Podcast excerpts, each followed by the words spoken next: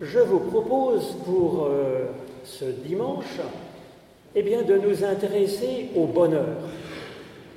Alors c'est vrai que toutes les sagesses et philosophies se sont exprimées sur cette notion un peu vague, et la Bible peut nous aider à creuser cette question à travers euh, un petit parcours que je vous propose, avec d'abord le psaume 4. Beaucoup disent, qui nous fera voir le bonheur? Fais lever sur nous la lumière de ton visage, ô Éternel. Tu mets dans mon cœur plus de joie qu'au temps où abondent leurs froment et leur vin nouveau. Aussitôt couché, je m'endors en paix, car toi seul, ô Éternel, tu me fais habiter en sécurité. Alors ensuite, bien sûr, le psaume 23, qui est le plus connu de la Bible, avec ce verset que je relève, David témoigne, oui, vraiment, le bonheur et la grâce m'accompagnent tous les jours de ma vie, et je reviens, je demeure dans la maison de l'Éternel pour la longueur de mes jours. Et puis Jésus qui, dans le tout début de son immense sermon sur la montagne, commence, ouvre son enseignement avec ces paroles. Heureux les pauvres en esprit, car le royaume des cieux est à eux. Heureux ceux qui pleurent, car ils seront consolés. Heureux ceux qui sont doux, car ils hériteront la terre. Heureux ceux qui ont faim et soif de justice, car ils seront rassasiés. Heureux ceux qui sont compatissants, car ils obtiendront compassion. Heureux ceux qui ont le cœur pur, car ils verront Dieu. Heureux les artisans de paix, car ils seront appelés enfants de Dieu. Heureux ceux qui sont persécutés à cause de la justice, car le royaume des cieux est à eux. Et puis à l'autre bout de son ministère, si je puis dire, Jésus nous confie ce testament spirituel dans l'Évangile selon Jean chapitre 15. Jésus dit, comme le Père m'a aimé, moi aussi je vous ai aimé. Demeurez dans mon amour. Si vous gardez mes paroles, vous demeurerez dans mon amour, comme j'ai gardé les paroles de mon Père et que je demeure dans son amour. Je vous ai parlé ainsi afin que ma joie soit en vous et que votre joie soit complète. Ô Éternel, par l'étude de nos écritures anciennes, Ouvre-nous maintenant à ton souffle de résurrection et de vie. Au nom de Jésus-Christ. Amen. Le psaume 4 donc fait remarquer justement que beaucoup disent qui nous fera voir le bonheur, que c'est une recherche quasi universelle de toute créature vivante en ce monde. Et c'est vrai que toutes les sagesses et philosophies nous proposent quelque chose euh, sur cette notion un peu vague qu'est le bonheur, et puis peut-être aussi des recettes du bonheur. Le psaume, lui, il s'adresse ensuite à Dieu, donc à travers une prière, disant Éternel, fais lever sur nous la lumière de ton visage. C'est donc que Dieu, à travers notre prière, a quelque chose à voir avec notre bonheur. Mais quoi? Et comment? Eh bien, ce psaume nous dit que dans la prière, Dieu peut nous éclairer, peut nous aider à voir clair, s'il est comme s'il était un, révélateur de bonheur dans notre existence. Et c'est fort précieux, nous dit le psalmiste. Cela nous aide même très pratiquement à mieux dormir. Voilà qui, en effet, est précieux. Contrairement à ce que propose cette blague, pourquoi dormir en paix alors qu'on peut très bien passer la nuit tout entière à se préoccuper de mille choses secondaires? Eh bien, le psaume nous suggère que la prière peut servir de, révélateur, de gisement de bonheur de haute qualité dans notre existence, qui existent déjà, mais qui sont comme cachés, embroussaillés, enfouis, oubliés.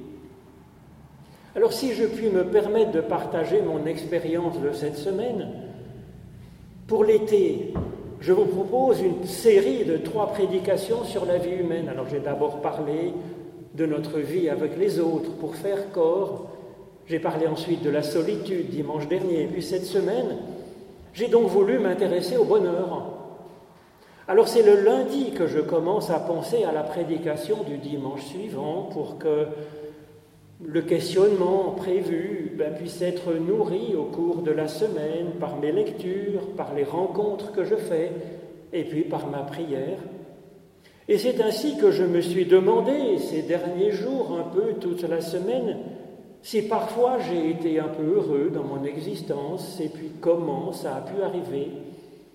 Et cela a comme ravivé des moments de bonheur que je n'avais pas vraiment reconnus comme tels dans le cours de mon existence. Et cela m'a apporté un bonheur présent que, que je n'attendais pas, en fait, vraiment. Et donc le bonheur est ainsi s'affranchissant en quelque sorte du temps, pouvant à la fois être passé et étrangement tellement présent, tellement actif, vivant. Et donc le bonheur existerait donc c'est pas seulement une légende. Mais avant d'aller plus loin, je voudrais faire deux réserves sur le bonheur qui me semblent utiles.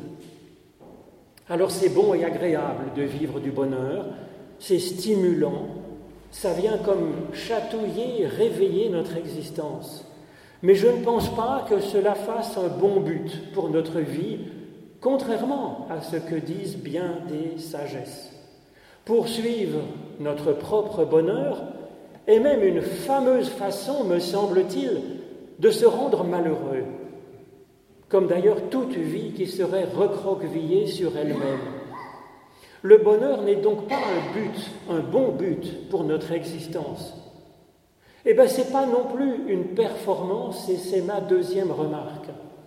On peut être quelqu'un de très bien, de sage, de très croyant, de très priant, avoir tous les talents et être malheureux. C'est vrai que la vie n'est pas facile, parfois même dure, et c'est donc pas un devoir d'être d'être heureux. On fait comme on peut, on fait comme ça vient. Ensuite, le psaume nous dit que nous avons besoin souvent d'un miracle, un miracle que Dieu peut faire, puisque c'est le spécialiste des miracles dans notre vie, pour qu'il nous aide à voir les traces de bonheur qui existaient mais comme enfouies dans notre existence. La Bible nous aide à creuser cette question du bonheur dans notre vie pour en repérer les gisements qui sont comme enfouis dans notre être. Et pour cela, la Bible a au moins trois mots différents pour parler du bonheur. Mais tous, ils parlent d'un bonheur qui est présent, d'un bonheur dans la complexité de notre vie en ce monde, pas tellement d'un bonheur dans la vie future, il n'en est quasiment pas question. C'est une autre affaire, la vie future. La question du bonheur, elle est du bonheur présent. Jésus ne dit pas ils seront heureux plus tard ou dans une autre vie, ceux qui auront telle ou telle façon d'être. Mais Jésus parle d'un bonheur, il parle d'un royaume qui est à nous maintenant, au présent, dans notre vie pourtant complexe. Mais David aussi disait déjà dans ce psaume 23 que le bonheur et la grâce l'accompagnent tous les jours de sa vie, de la vie présente donc. Et pourtant, il vient de dire qu'il traverse une vallée d'ombre et de mort, donc des temps terribles, et des temps où il est dans un moment de creux, de perte de foi peut-être, probablement. Alors quelles traces de bonheur discernerons-nous donc à travers ces mots qu'a la Bible pour parler de notre bonheur? Le premier mot pour dire notre bonheur, eh c'est l'hébreu Hacher. Hacher qui signifie à la fois être heureux et être en marche. Alors c'est l'annonce d'un bonheur dynamique. Nous le trouvons comme premier mot du psautier au début du psaume premier, donc, qui parle, qui nous dit heureux l'humain. Et puis Jésus reprend aussi ce heureux l'humain du psaume premier comme premier mot de son immense sermon sur la montagne avec les béatitudes. Dieu est heureux quand nous sommes heureux et il souffre de nous voir souffrir. Ses premiers et essentiels gisements de bonheur, c'est donc d'avancer dans notre vie.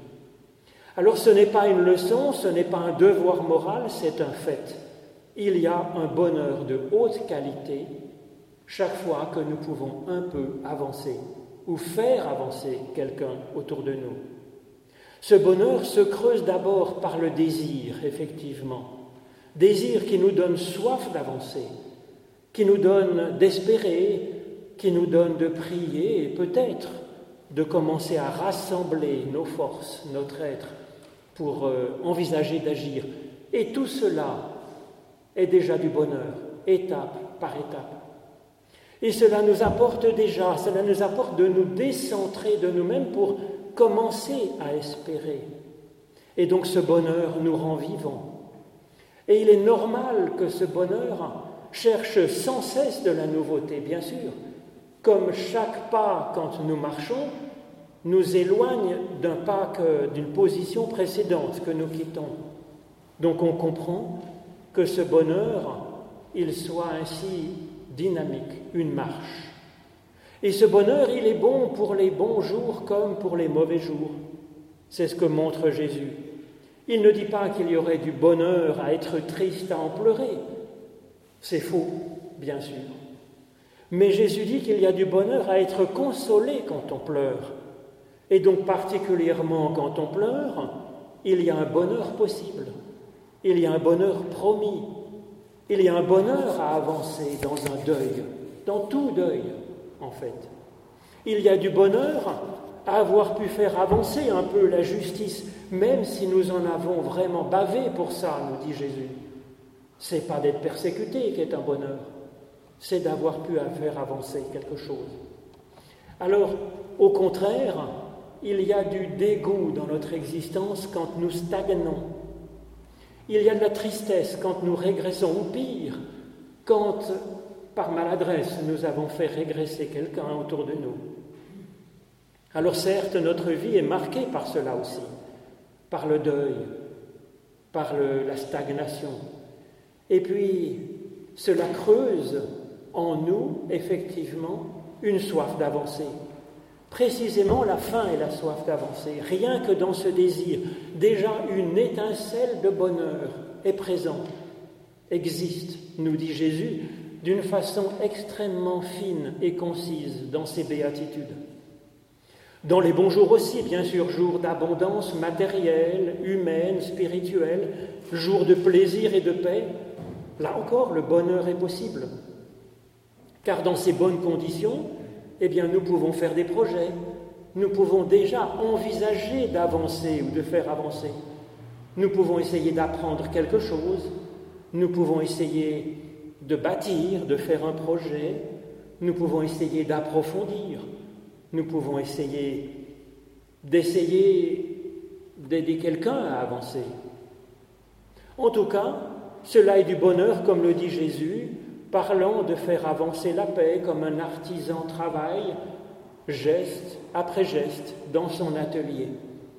Ou bien quand il nous dit que rien que l'aspiration à avoir un peu plus de justice en ce monde, rien que cela est déjà du bonheur.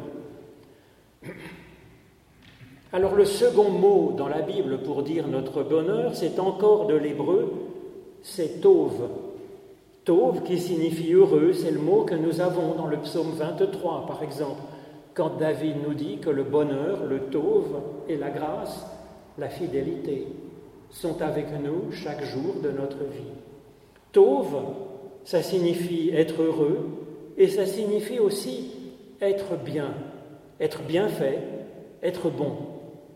Et c'est ce tauve que nous retrouvons aussi à chaque étape de la création, dans le premier chapitre de la Genèse. À chaque étape, Dieu regarde et il voit que cela était bon. Il regarde et il voit du bonheur qui est là. Donc il y a du bonheur dans le fait d'avancer, de faire avancer, d'espérer commencer à avancer. C'est ce que fait Dieu finalement à chaque jour, à chaque matin dans ce récit de la Genèse. Et puis il y a du bonheur, de l'émerveillement devant ce qui est bon et qui est déjà.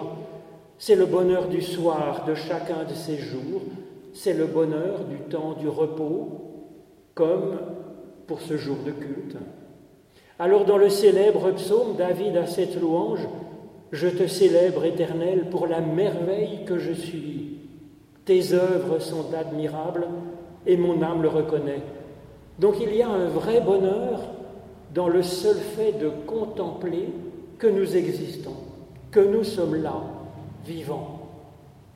Nous sommes pourtant un être fragile, imparfait, souvent arrogant, pécheur, blessé, souffrant et tout ce qu'on veut, certes, mais nous sommes un être objectivement merveilleux, reconnu et aimé par Dieu plus que tout. Et puis nous sommes entourés de personnes qui, par certains côtés, sont aussi merveilleuses. Et puis de multiples manifestations autour de nous sont d'une incroyable beauté. Donc ce deuxième gisement de bonheur, après le bonheur du mouvement, c'est le bonheur de l'émerveillement. Et de remarquer que cela n'a pas toujours été ainsi. Cette simple observation qu'il y a du bonheur et qu'il y a du mouvement dans la création. Cette simple observation est un bonheur et creuse en nous une soif qui est aussi du bonheur, celle du bon et du bon qui peut encore augmenter. Ce bon, il est vraiment incarné dans le réel. C'est pas une sorte de d'idée éthérée pour euh, des, des lendemains qui chantent.